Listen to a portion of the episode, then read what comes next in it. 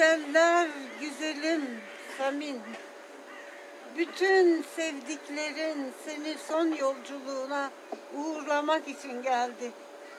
Bu kadar insanın gönlüne ektiğin tohumlar yeşerdi, çiçek açtı.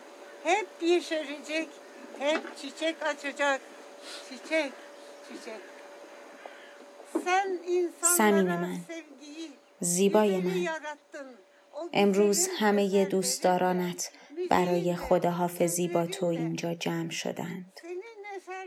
عشقی که در قلب آنها کاشتی برگ به برگ سبز شده و گلهای رنگ به رنگ داده است. آثار تو همه انعکاس عشق و محبت و زیبایی و برادری بود. این را روح تو به تو امر می کرد و در این کار چه خوب موفق بودی روح پاک بلورینت همواره نسیم آزادی، نسیم عشق و نسیم زیبایی ابدی را تنفس خواهد کرد. پرواز کن زیبای نازنینم. پرواز کن. با غرور آهنینت پرواز کن.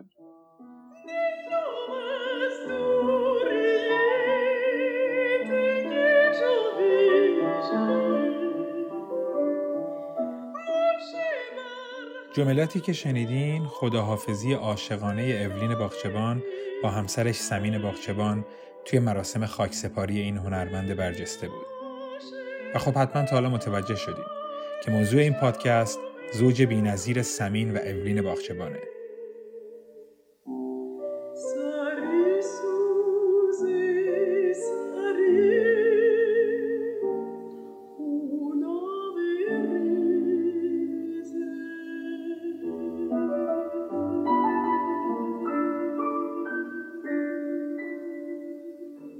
اینجا مروری خواهیم داشت به زندگی اولین و سمین باغچبان. چه دوران باشکوه کاریشون در سالهای پیش از انقلاب و چه زندگی و فعالیت هنریشون در سالهای پس از انقلاب یعنی زمانی که ناگزیر به ترکیه مهاجرت کردند.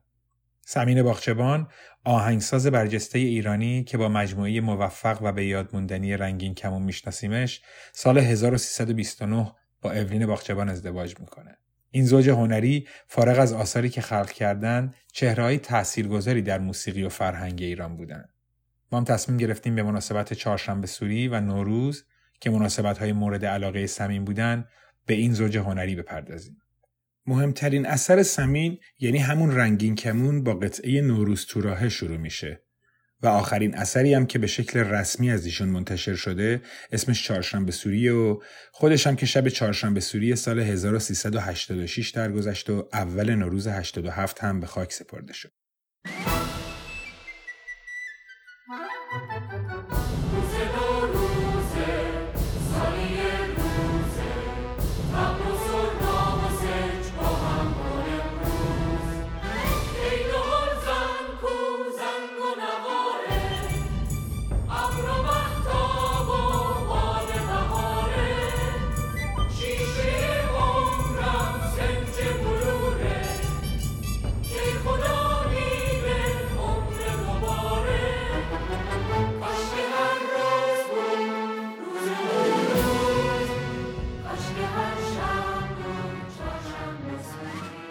سمین رو بیشتر با آثار کورال می‌شناسیم که خب این موضوع هم داستان خودش رو داره که مربوط به اولین میشه که تخصصش آواز و رهبری کور بود. اولین جدایی از اینکه تنظیم کننده و رهبر گروه های کری بود که آثار سمین رو اجرا می‌کردن، خواننده اصلی اغلب اون آثار هم بود. اولین موسیقیدان برجسته ای بود که خدمات زیادی به موسیقی ایران کرد. و به نظر میاد در اون چیزی که به عنوان میراث موسیقایی از این خانواده باقی مونده، اولین سهم کمتری از سمین نداره. سمین باغچبان تو دهه 20 خورشیدی برای تحصیل موسیقی به آنکارا میره و اواخر دهه 20 در حالی که با اولین نامزد کرده به ایران برمیگرده. یک سال بعد از سمین یعنی سال 1329 اولین هم میاد ایران. از همون سال فعالیت درخشان این زوج در موسیقی ایران آغاز میشه. البته نمیشه از خانواده بزرگ و تاثیرگذار باغچبان گفت و از جبار باغچبان چهره برجسته تاریخ معاصر ایرانی حرفی نزد. به همین خاطر یه میان پرده کوتاه از جبار باغچبان بگیم. جبار باغچبان خدمات شگفتانگیزی به ایران کرد ولی به نظرم یکی از بزرگترین دستاوردهاش تربیت یک خانواده سخت کوش و تاثیرگذار بود. اینجا بخشی از مدخل جبار باغچبان که سیروس تاهباز توی کتاب فرهنگنامه کودکان و نوجوانان نوشته رو می‌خونم. جبار باغچبان در سال 1311 خورشیدی به تهران رفت.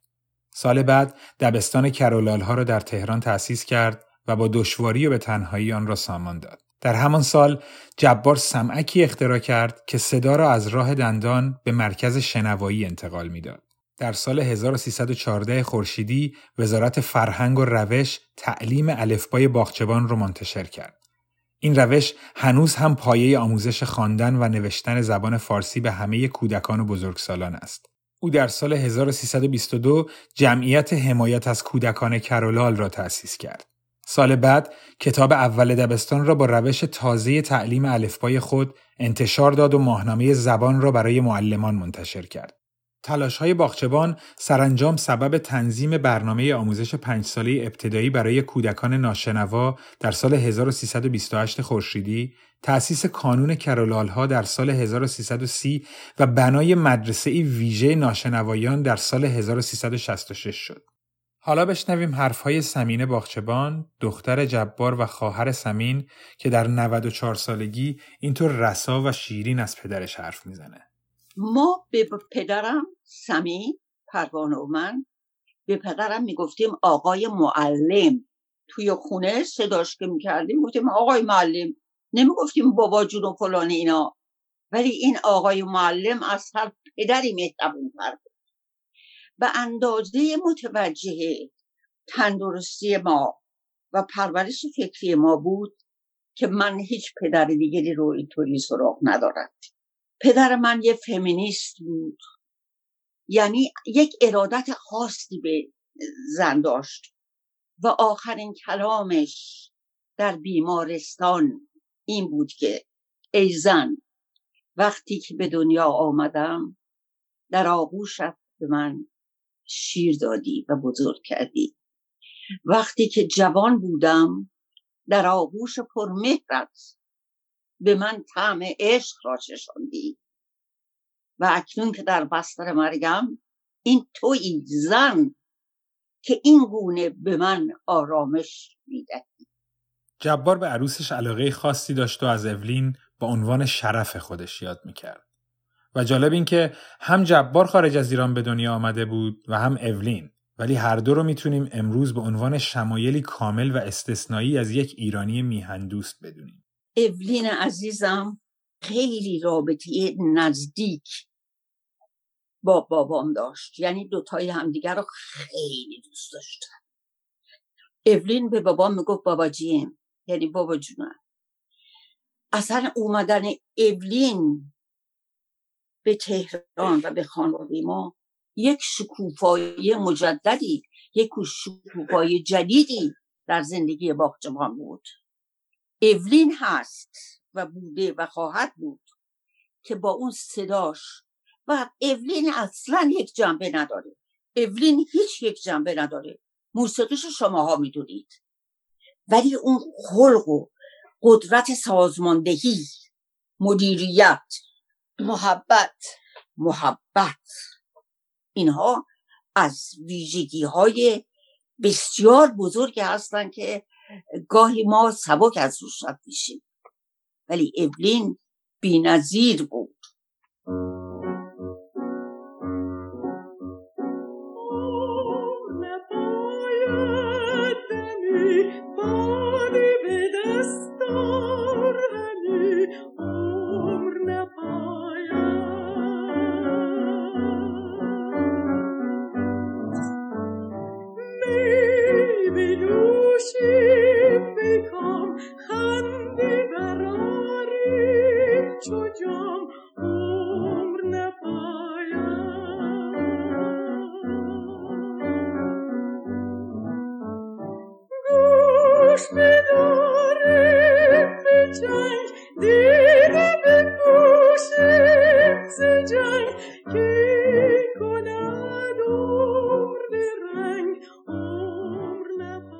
اولین نیمه دوم دهه 1320 خورشیدی توی آنکارا با سمین آشنا شد و ماجرای شکلگیری رابطه عاشقانش با سمین رو هم تا حدودی می‌دونیم.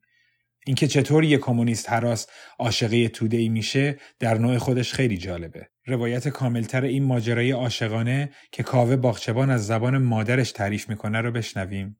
یه روز تو هنرستان بودن و دیدن که یه پسری اومده و خیلی هم خوشتیپ و یه پاردسو داشته و یه کلاه داشته و همچین خوشتیپ و فلان و اینا. همه نگاه می‌کردن کیه مثل این که فلان اینا. بعد تلفن رو برداشته به یه جا زنگ زده و فارسی صحبت کرده عجب زبون عجیبیه. گفتن معلوم خارجی کجایی فلان. مجبور شده که ایرانی هستن و با حسین ناصری رفته بودن.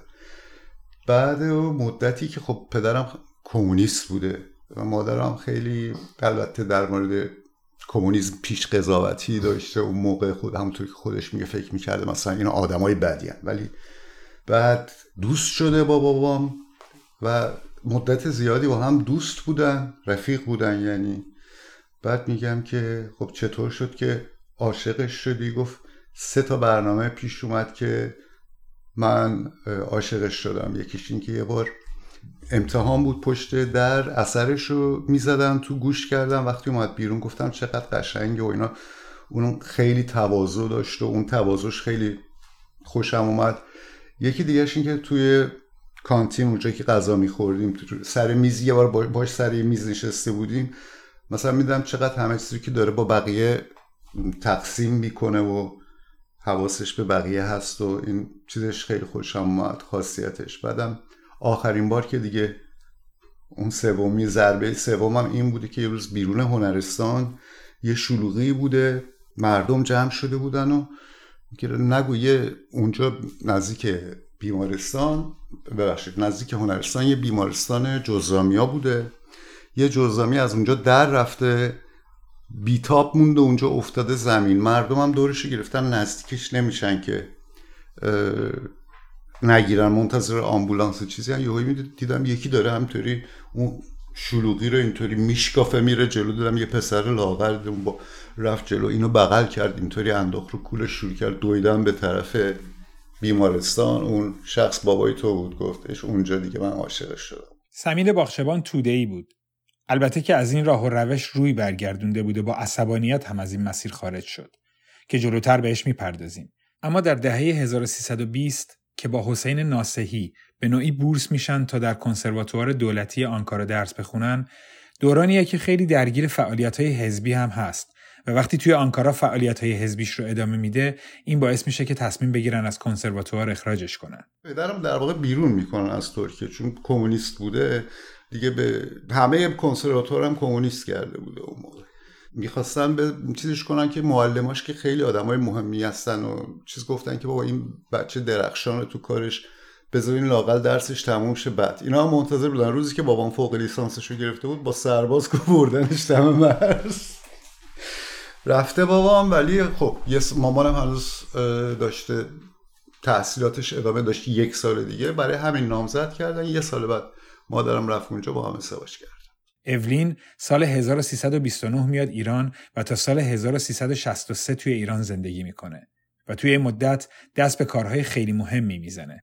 راه اندازی اولین کلاس تخصصی آواز در هنرستان عالی موسیقی، راه اندازی گروه های کار مختلف و کارهای دیگه که اغلب هم به آواز و کر ربط داشتن.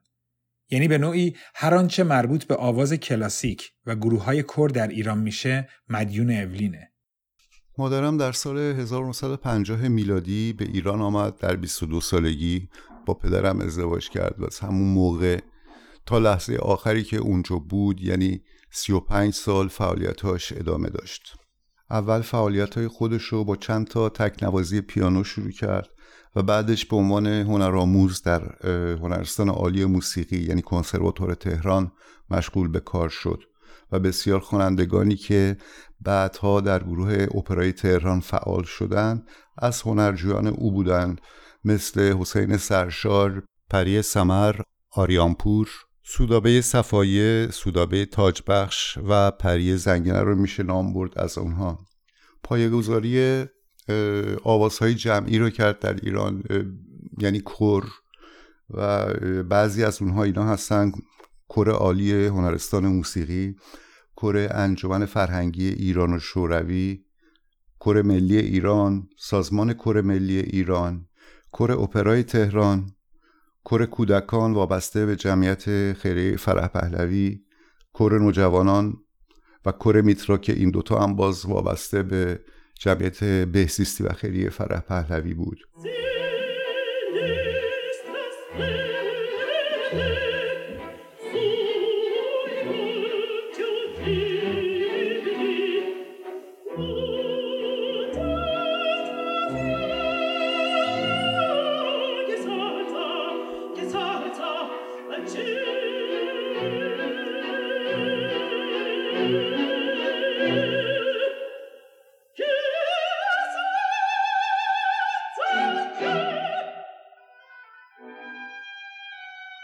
خورده قبلتر گفتیم که سمین باخشبان توده ای بود. البته خب ماجرا متعلق به دهه 1320 خورشیدیه که خیلی از جوونها و روشنفکرها به این حزب پیوسته بودن. سمین هم یکی از اونها بود. تو اون تابستان تاریخی 1332 توی مرداد ماه سمین یکی از اون هنرمندایی بود که برای حضور تو جشنواره راهی بخارست میشن. وقتی سمین و هنرمندای مطرح دیگه مثل پرویز خطیبی و احمد آشورپور راهی این سفر شدن روحشون هم خبر نداشت که دقیقا در همین ایام کودتا میشه و دولت مصدق سقوط می‌کنه و اوضاع برای حزب توده و اعضاش تغییر می‌کنه. تا جایی که خب موقع برگشت به ایران اغلب این هنرمندا رو می‌گیرن و اونها رو برای مدتی بازداشت می‌کنن. سمین چند ماه قبلش هم برای رویداد دیگری از طرف حزب توده به شوروی رفته بود و توی برگشت از اون سفر با حزب به مشکل خورده بود و حتی با شکل عجیب و امنیتی برده بودنش پیش کیانوری و کیانوری هم در پاسخ به اعتراضات سمین بهش گفته بود نمی‌خواد برای ما آن رژید بشی. یه نامه ای ازش باقی مونده که تا همین چند سال پیش منتشر نشده بود. دو سه صفحه اولش هم گم شده و معلوم نیست مخاطبش کیه. یعنی انگار یکی از اون نوشته های شخصی خودشه که بعضا حالت روایی پیدا می‌کنن. سمین توی این نامه ماجرای کامل هر دو سفرش به روسیه رو نوشته و نامه رو اینطور تموم کرده. آنچه از دروغ و دقل در سفر قبلی و این سفر دیده بودم من را از هرچه شوروی و هرچه حزب توده است منزجر کرد. به تهران که رسیدم زندانی شدم، از زندان که آزاد شدم مورد غضب حزب قرار گرفتم، با وضع افتضاحی از حزب استعفا کردم و با وضع افتضاحتری از حزب اخراج شدم. خائن معرفی شدم تا یک سال نتوانستم از خانه بیرون بروم مگر دیر وقتهای شب و شش سال طول کشید تا توانستم با زندگی آشتی کنم.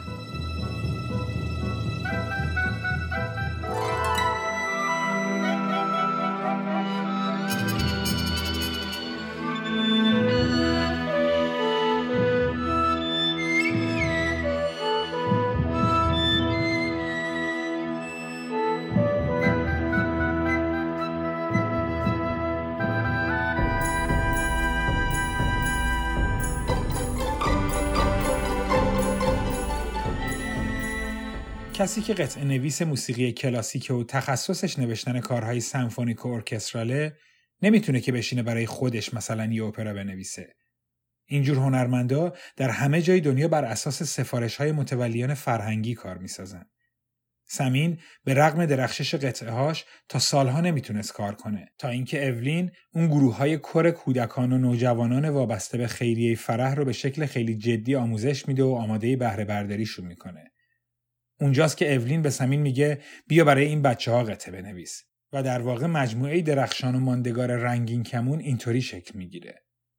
کاری که اولین با این بچه ها می‌کنه شگفتانگیزه. یکی از مشهورترین اجراهای گروه کور تهران مراسم تاجگذاری محمد رضا پهلوی و همسرش شهبانو فرهدی با صورت گرفت. گروه در این برنامه آثاری که سمین باغچبان، یوسف یوسف ساده و غیره برای تاجگذاری ساخته بودن رو در کاخ گلستان اجرا کرد. او با فاخره سبا و منیر وکیلی سه پایگزار اصلی اپرای تهران بودند البته با همکاری و پشتیبانی استادانی چون سعدی حسینی، سمین باغچبان، حشمت سنجری، ملک استرانیان و احمد پژمان با پایگذاری اپرای تهران او با نقش های مختلفی همیشه رو صحنه بود با نقش های اصلی که برخی از این اپراها عبارتند از کوزی فانتوته کارمن جمیله کاوالریا روستیکانا آرایشگر شهر سویل فیگارو ایلتراواتوره و غیره اولین باغچبان واقعا خدمات بینظیری به موسیقی ایران کرد. طیف گسترده شاگرداش از بابک بیات آهنگساز، نصیر هیدریان رهبر ارکستر تا پری سمر و پری زنگنه و حسین سرشار خواننده و اسمهای پرشمار دیگه. انگار اگر کسی خوششانس بود و اولین سر راش قرار می گرفت شکوفایی هنری براش تضمین شده بود.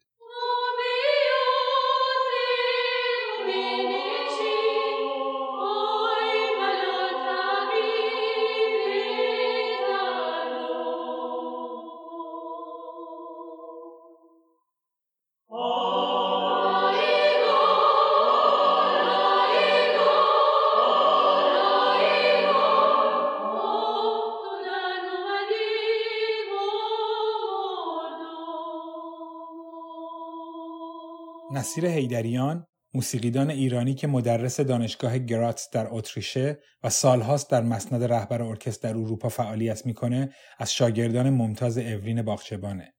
نصیر سه ماهگی توی خیابون پیدا میشه و به شبانه روزی یا همون پرورشگاه برده میشه. هیدریان از کودکی زیر نظر اولین آموزش می‌بینه و در جوانی به پیشنهاد و تشویق اولین برای تحصیل رهبری ارکستر به خارج از ایران میره. نصیر حیدریان در سالهای اخیر رهبر بهترین اجراهای ارکستر سمفونیک تهران بود. حیدریان اینجا توی یک live اینستاگرامی با رسانه هزار صدا توضیح داده که چطور دوران سیاه شبانه روزی با آمدن اولین باغچه‌بان تموم میشه و دوران باشکوهی آغاز میشه. یه دفعه دید ما رو جمع کردن و اینا یک خانومی اومد برای اولین بار تو این شبانه روزی یه موهای سفیدی بلندی سیاه و سفید با یک آرامشی با یک عشقی با یک چیزی انگار از یه دنیای دیگه با ما حرف می‌زنه که برای ما میگو این البته برای من که بیرون از شبانه می‌رفتم ساز یاد می‌گرفتم تو هنرستان وقتی یواشکی برای دوستان تعریف می‌کردم می‌گفتم دنیای دیگه وجود داره اینا. نمی‌تونستن تجسم کنن که ما بیرون دختر هست پسر هست با هم زندگی می‌کنن خوشحالن میخندن. تو این دنیا براشون تعریف می‌کردیم اینجا تو وقتی بعد این خانم باغچبان که اومد برای همه اونا هم که نمی‌رفتن هنرستان بیرون از هنرستان. تو اون سیاهی زندگی کرده بودن یک دنیای دیگه ای بود. یه دفعه همه رو جمع کردن. این خانم از همه صدای امتحان آواز گرفت. آها بخونید. آها یه سری رو انتخاب کردن چیزی نزدیک به 40 50 نفر رو انتخاب کردن از اون 300 400 نفر. میگم میگم 300 400 نفر فانتازی منه. نمی‌دونم چقدر بودن اون موقع.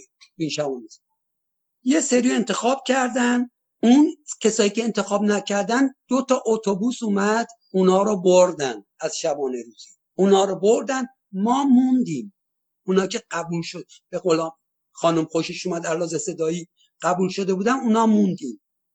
شبانه روزی دو قسمت بود یه قسمت ماش می‌گفتیم؟ دست راست دست چپ بزرگ. ما رو گذاشتن یه همه رو یه قسمت. یه دفعه می‌دیدیم از پنجرهامون اون قسمت رو دارن درست می‌کنن. دارن درست می‌کنن رنگامیزی می‌کنن فلان. بعد اون قسمت که درست شد ما رو بردن اون قسمت. یه دفعه دیدیم ای اون قسمت دیگه مثل قبل نیست دوران تاریکی نیست. اتاقا بزرگ باشه زمین باشه و همه رو زمین بخوابن و چه نفر تو اتاق. اتاقا رو مثل خوابگاه درست کردونن هر دو نفر سه نفر. اتاقای کوچیک درست کرد مثل خانوادگی. دو نفر توی اتاق باشن سه نفر توی اتاق باشن چهار نفر توی اتاق باشن که خود همین خانم زیبا و فرشته می‌پرسید از ما با کی دوست دارید توی این اتاق باشید خب من مثلا با کسی که دوست بودم می‌گفتم من دوست دارم با ایشون توی این اتاق باشم. می‌گفت برید. نه دیگه دادی بود نه کتکی بود نه هیچی. با مهربونی اونجا ما رو بردن. یه دفعه دیدیم دارن اون ور می‌سازن. اون ورم که ساختن یه دفعه دیدیم ای دو سه تا اتوبوس اومد کلی دختر اومدن. خانم باغچبان رفته بود تو تمام شبانه روزی های ایران از دورترین منطقه از زاهدان و از اون و شمال و همه جا تو این شبانه روزی دخترها اونجا هم امتحان گرفته بود اونا رو هم انتخاب کرده بود آورده بودن. در ما پسرام فقط از اونجا نبودیم از تهران نبودیم. مال اون شبانه که بودیم نه. حتی پسرام رفته بود خانم باغچبان امتحان گرفته از شبانه روزی ها. از پسر شبانه روزی های پسرونه. مال همه جو امتحان گرفتیم همه رو قاطی کرد. یعنی ما پسرها از اصفهان داشتیم شیراز داشتیم. زایدان داشتیم همه. یعنی برای اولین بار ما دیگه فهمیدیم ایران شیراز داره اصفهان داره چی اسمش؟ فقط این شبانه روزی نیست.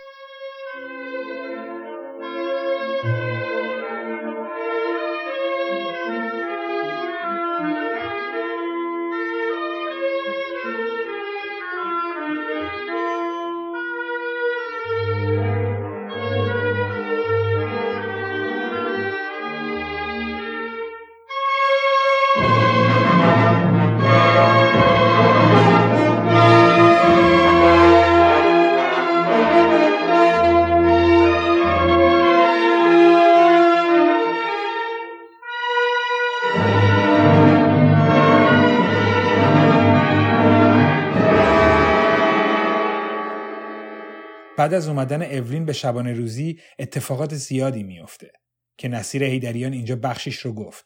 اما متاسفانه بعد از انقلاب رفتارهای ناشایستی با اولین و اون شبانه روزی میشه. یعنی کمیته میریزه اونجا و جوانان انقلابی اعتراض داشتن به اینکه اونجا فحشا رواج داده شده که با اعتراض خود بچه های شبانه روزی مواجه میشه که بعضا خودشون کمیته ای هم شده بودن. برای او مهمترین پروژه که انجام داد گروه کره فرح بود. گروه کره فرح یه هنرستان شبانه روزی بود که با گروه کر شروع شد و بعد تبدیل شد به کنسرواتوار. این برای بچه های بی سرپرست بود و مادرم خودش خیلی احساسات مادریشون بالا بود. من فکر می‌کنم که این برای او از همه بیشتر مهم بود. سازمان بهزیستی گروه هایی میفرستاد سراسر ایران و بچههایی که بدون سرپرست بودن رو در بنیای خودش می‌گرفت و یه امتحانهایی انجام می‌شد که هر کی به هر رشته ای استعداد داره بره تو اون رشته.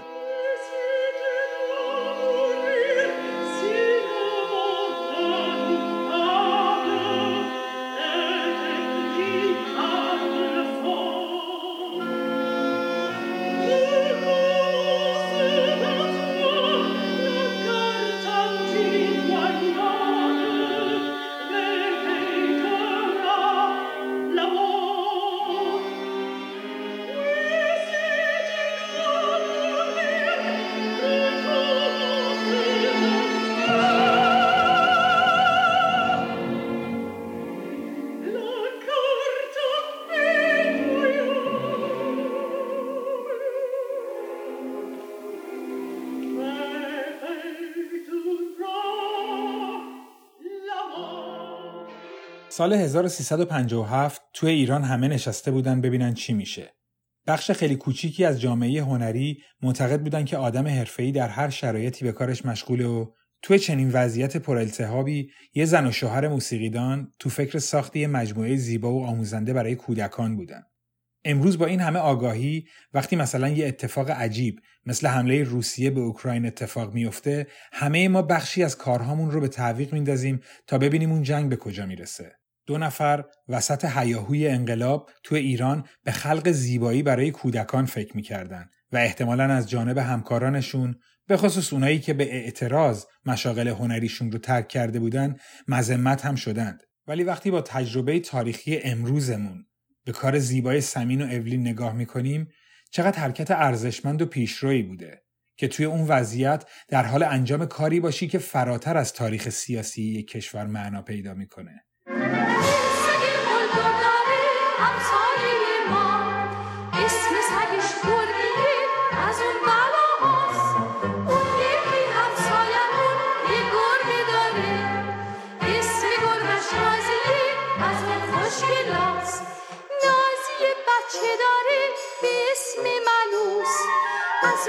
آتیش پاره ها از اون شیطونات گربه های کوچمون از ترس گرگی جاشون سر درخت و رو پشت بوناس زمان انقلاب بیش از 100 ترانه و قطعه و سرود توسط اساتید و ستاره های بزرگ ساخته و خونده شدند. مشخصا این قطعه ها توی کتاب جریان شناسی موسیقی مردم پسند ایرانی نوشته سعید کریمی گردآوری شده. از محمد رضا لطفی، اسفندیار منفردزاده، مجتبی میرزاده و حسن شماییزاده گرفته تا محمد رضا شجریان، فرامرز اصلانی، مرجان و کوروش یغمایی خلاصه چند ده هنرمند با استعداد کار انقلابی ساختند و خوندند و توی همون مقطع رنگین کمون خلق شد. به جز مواردی اندک چند تا کار از اون صد تا موسیقی به یاد ما موندند.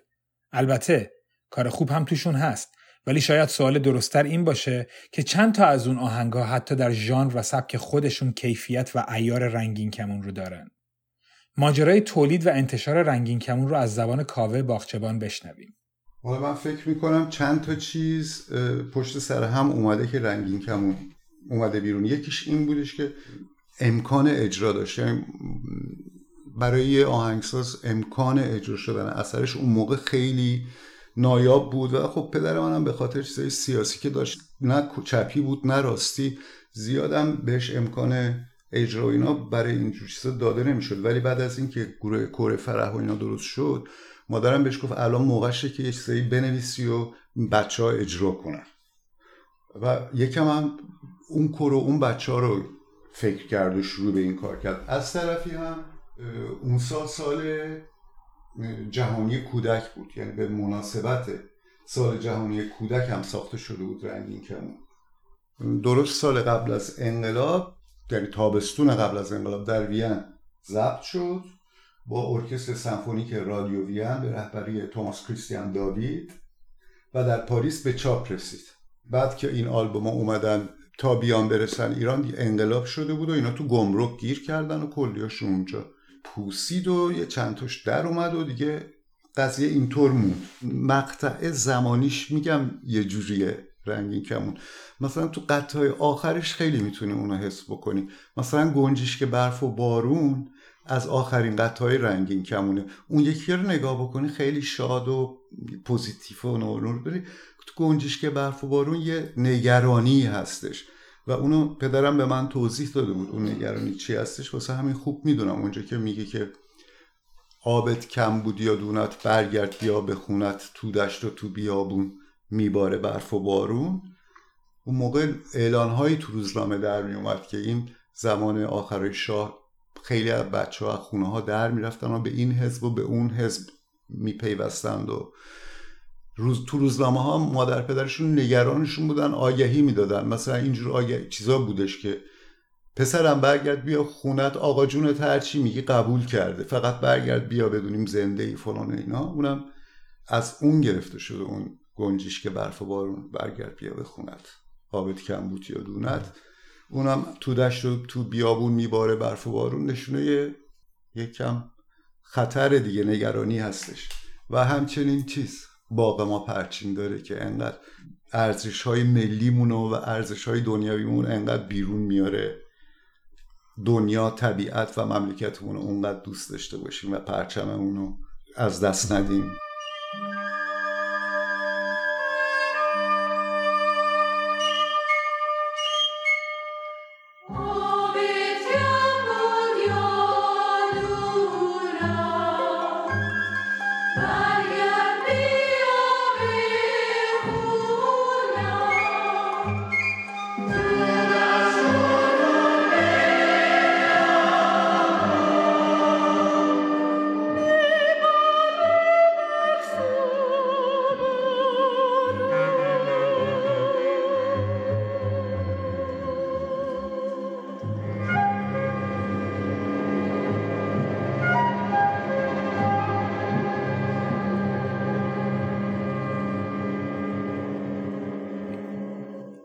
کمون فارغ از کیفیت هنریش یه ویژگی مهم هم داره. اونم جاری و ساری بودن نگاه ایران دوست خانواده باغچبانه که خب همیشه توی آثار سمین و اولین متبلوره. سمین باغچبان، هوشنگ استوار و حسین ناسهی بعد از پرویز محمود از اولین آهنگسازان موسیقی کلاسیک ایران بودند که اون بنمایه موسیقی فولک ایرانی رو توی قالب‌های بین‌المللی موسیقی کلاسیک روایت کردند. سمین از اولین هنرمندای ایرانی بود که برای شنیدن نغمه های موسیقی اقوام مختلف ایرانی به جاهای مختلف ایران سفر کرد. دو سه دهه پیش از اینکه کسایی مثل فوزی مجد و محمد رضا درویشی به فکر این کارها بیفتند و اتفاقا در این باره نامه هایی بین درویشی و سمین باغچبان رد و بدل شده. سمین از همون دهه 1320 آثارش به طور جذابی ایرانیه. یعنی به قول موزیسین ها ایرانی صدا میده. حرفای احمد پژمان آهنگساز برجسته کشورمون که از دوستان سمین و اولین باغچبان بوده رو بشنویم. رنگین کمان عقبش میگشتم. رنگین کمان این موزیک که خیلی خوب اجرا شده. کر به اون خوبی خونده. اجرا آهنگ. من فکر می‌کنم که تا حالا هیچ آهنگسازی به این قشنگی موزیک آوازی ننوشته. وقتی من اینو شنیدم دیدم اصلا این ملودی ها که اوریجیناله. خیلی مهمه که اوریجینال یعنی تاثیر باخ و بتوون و این اونو نگیری. موزیک به اون قشنگی من اصلا تعجب کرده بودم. ببین سمین عاشق فردوسی بود. عاشق شاهنامه بود. همینجوری که راه می‌رفتیم شعرها رو می‌خوند. از حفظ بود. خیلی چیزا رو از حفظ بود. سمین و اولین چقدر ایران دوست بودن من نمی‌دونستم. کسی که مثلا قبلا تمایلات چپی داشته یه دفعه میاد اینجا راجع به ایران راجع به ادبیات ایران اینقدر اطلاع داشته باشه و اینقدر وطن پرست باشن اینا. اولین هی فکر می‌کرد ایرانیه. ما حس می‌کردیم. یعنی جزو ما خودمون بود. یه نفر خارجی نبود که اومده بود ازدواج کرده بود یک ایرانی. همچین حالتی هیچ وقت حس نکردم. میگم که من فکر می‌کنم من خودم فکر می‌کنم من خیلی ایرانی هم. بعد دیدم که با زمین بدتر از منه. موزیکش رو میشنوی. تمام اینا وطن پرستیه. این مرد چرا اینقدر دوست دارم؟ این سوال شده بود در من. من ایران رو در اون می‌دیدم. در اون لحظه علاوه بر اون دوستی و چیزی که داشتیم. ولی این آدم اصلا یه چیز دیگه. این اینجوریه. بعد موزیکش هم اونجوری میشه دیگه. وقتی که حرف می‌زنه دو کلمه حرف می‌زنه آدم چه با چه ایران ایران اینجا. این خوب فرصتی شد که بگم که این آدم چقدر وطن پرست بود و چقدر موزیکی که نوشته نشون میده. چرا نیومد در مهاجرت و اشعار ترکی کار کنه. همش حواسش به ایران بود همش عشقش ایران. همیشه جاودانه.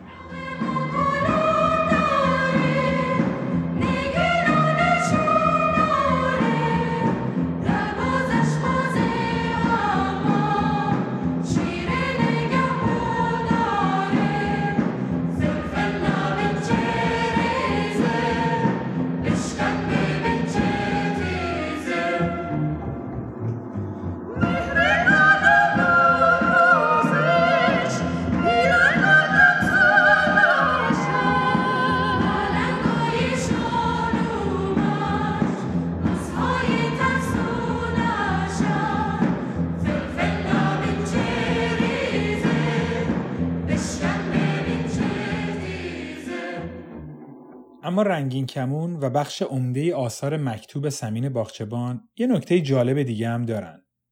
اونم آموزش دوستی و محبت با حیواناته. سمین انقدر به مسئله دوستی با حیوانات در جامعه توجه داشت که شعرهای فکاهی و تنازانه هم با محوریت این موضوع نوشته. مثلا دو بیتی هایی داره که از نگاه یک گربه سروده شدن. صحبت های کاوه درباره شخصیت های حیوانات توی رنگین کمون و به طور کل حیوان دوستی خانواده باغچبان رو بشنویم. بهترین جواب این که مثلا حیوان دوستی گفته بودی این باشه که یه خاطره ای که پدرم از پدرش داره که تو کودکستانی که بودن و همونجا میخوابیدن همونجا هم زندگی می‌کردن یه روز یه آهو پیداش میشه. آهو دستش آسیب دیده بود یا شکسته بوده یا چی شده بوده. خیلی حالش بد بوده. با بزرگم ور میداره با چوب اینا دستشو که میبنده یچگیری می‌کنه پانسومان می‌کنه هر روز بهش می‌رسه.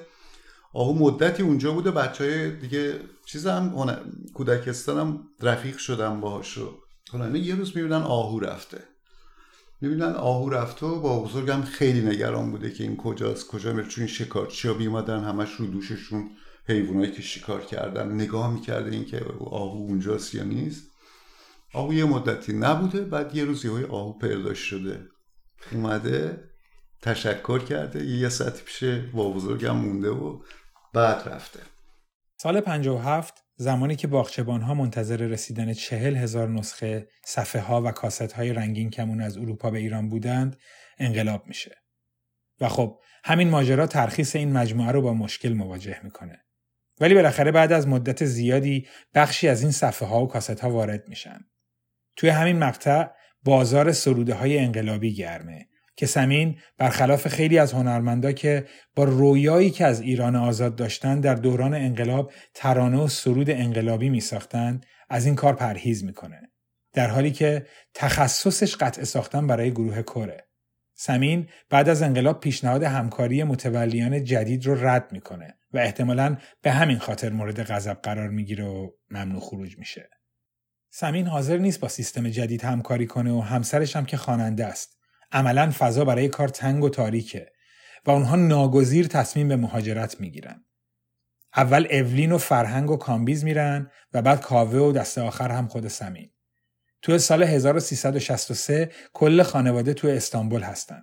ولی آیا اون اوایل اوضاع زندگی تو استانبول رو به راهه؟ حرفای کاوه رو بشنویم. بعد از انقلاب که برای مادرم ضربه بزرگی بود به ترکیه اومدیم. البته مادرم در طول زندگیش ضربه های بسیار خورد و همیشه از نو شروع کرد زندگی رو.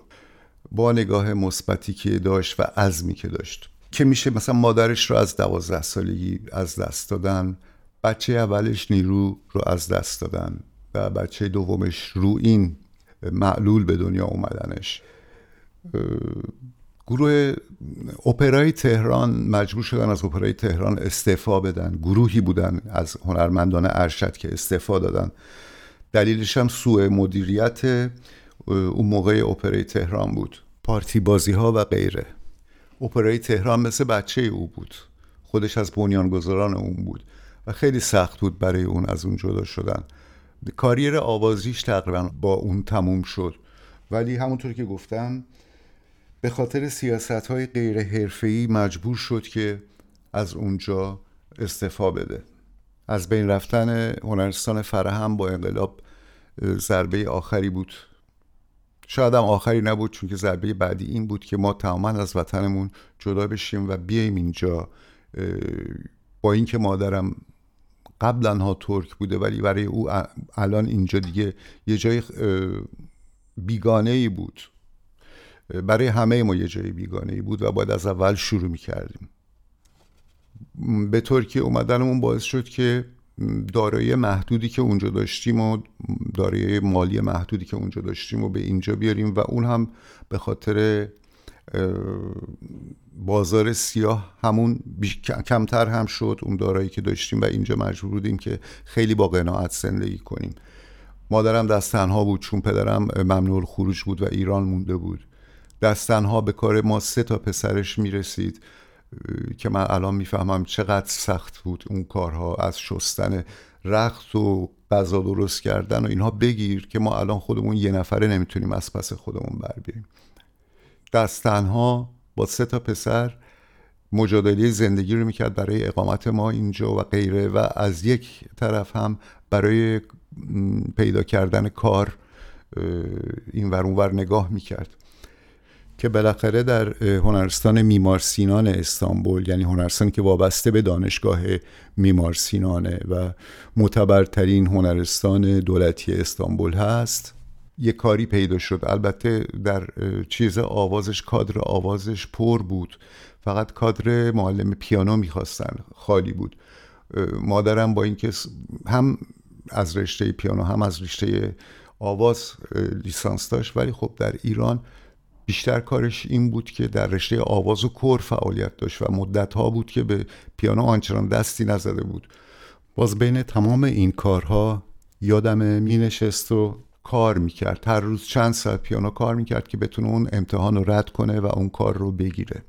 بالاخره بین اون همه کاندیدهای جوون و زیاد مادرم موفق شد که اون امتحان رو با موفقیت انجام بده و اون کار رو بگیره. هیچ یادم نمیره. اون حقوق اولش رو که گرفته بود ما خونه بودیم. در که باز شد مامانم اومد تو و تو دستاش پر کیسه های میوه بود و به ما داد و گفت بچه با دل سیر بخورین.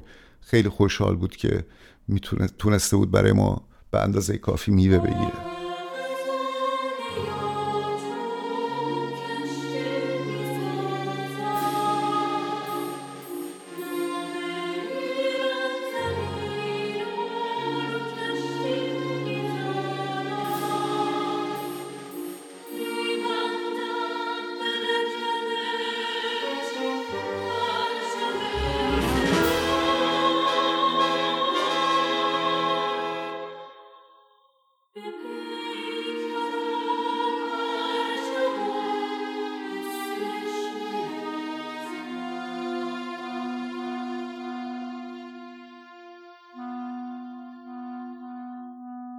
اولین اولین جایی که درگیر سمین میشه وقتیه که موقع امتحان درس آهنگسازی از پشت در کلاس قطعه سمین رو میشنوه. اونجاست که نوتها فراتر از باورها روش تاثیر می‌ذارن و از اونجا به بعد دیگه گره می‌خورن به زندگی هم و عاشقانه تا آخر عمر سمین کنارش میمونه و با هم کار می‌کنن.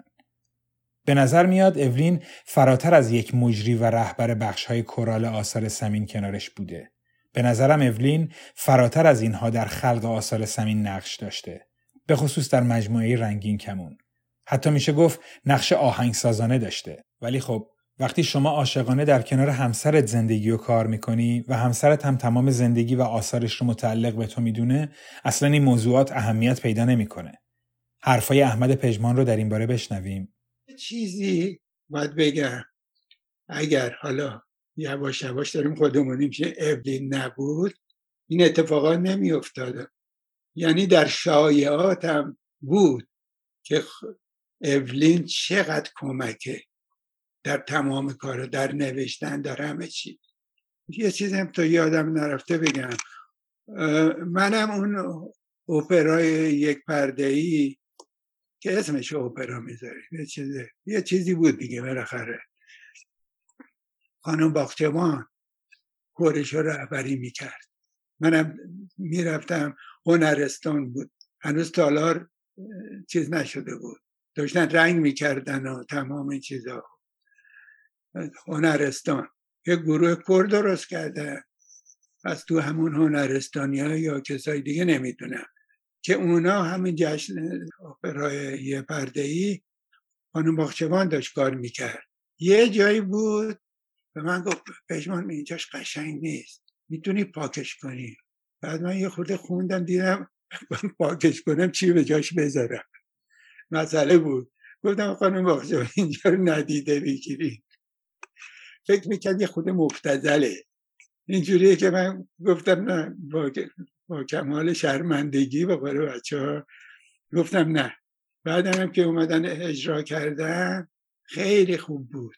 یه چیزی بعد یه چیز دیگه هی همیشه یادم میاد مثل روبرت شومان و کلارا که چقدر دخیل بوده در نوشتن اون آثار حتما می‌گفته زمین اینجاش خوب نیست پاکش کن یه چیز دیگه کاوه باغچبان سالهاست در تلاش برای نظم و نسخ دادن به آثار باقی مانده از خانوادشه.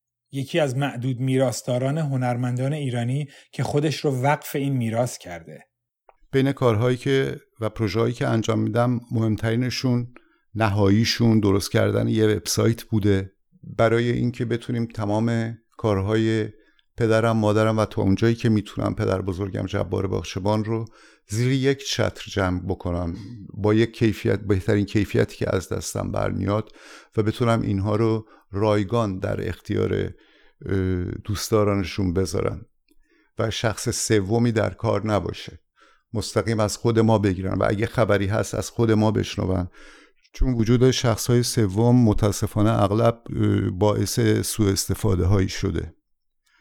این کار هم که هدف نهایی من بود هنوز خیلی بعد از پروژه دیگه که دارم باید انجام می‌شد ولی با تشویق دوست عزیزم حسام گرشاسپی از همین الان از دو سال پیش شروع کردیم و این چهارشنبه سوری افتتاح سایتمون رو یعنی رو نمایی سایتمون رو خواهیم کرد. به اسم خانه باغچبان خواهد بود. باغچبان هوم با آدرس باغچه‌بان dot net. در این سایت موسیقی ها پارتیسیون ها عکس ویدیوها سرگذشت و اخبار و نوشته ها و مقاله و ترجمه و فعالیت ها و غیره و لینک های مربوطه وجود خواهد داشت. سمین و اولین باغچبان رهرو خلف جبار باغچه‌بان بودن و زندگیشون رو وقف آموزش به نسلهای بعدی کردند و با آثارشون سعی کردند بچه ها رو به مسیر زیباتر زیستن سوق بدن. در فرهنگ ایران تأثیرگذار بودند و میراث بزرگی از خودشون به جا گذاشتند. چه حیف که سالهای آخر عمرشون در غربت گذشت و چه حیف که اون تلاش و زحمتها باعث نشد که سالهای آخر عمر با آسودگی بیشتری زندگی کنند. زوج هنری درخشانی که بیش از موسیقی و فرهنگ عاشقی کردن و مهربان بودن رو به آدمها پیشنهاد می‌دادند. یادشون گرامی